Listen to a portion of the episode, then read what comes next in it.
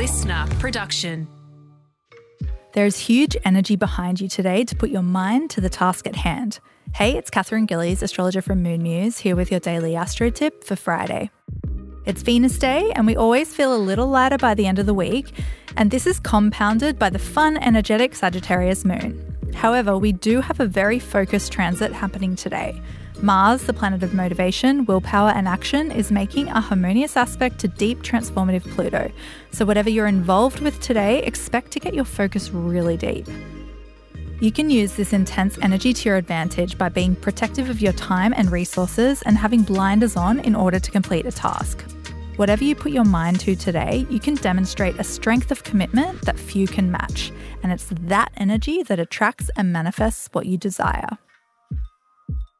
That's all for this week. Have a beautiful weekend. I'll be back on Monday morning with your daily astro tip, and don't forget to follow me on socials at Moon Muse.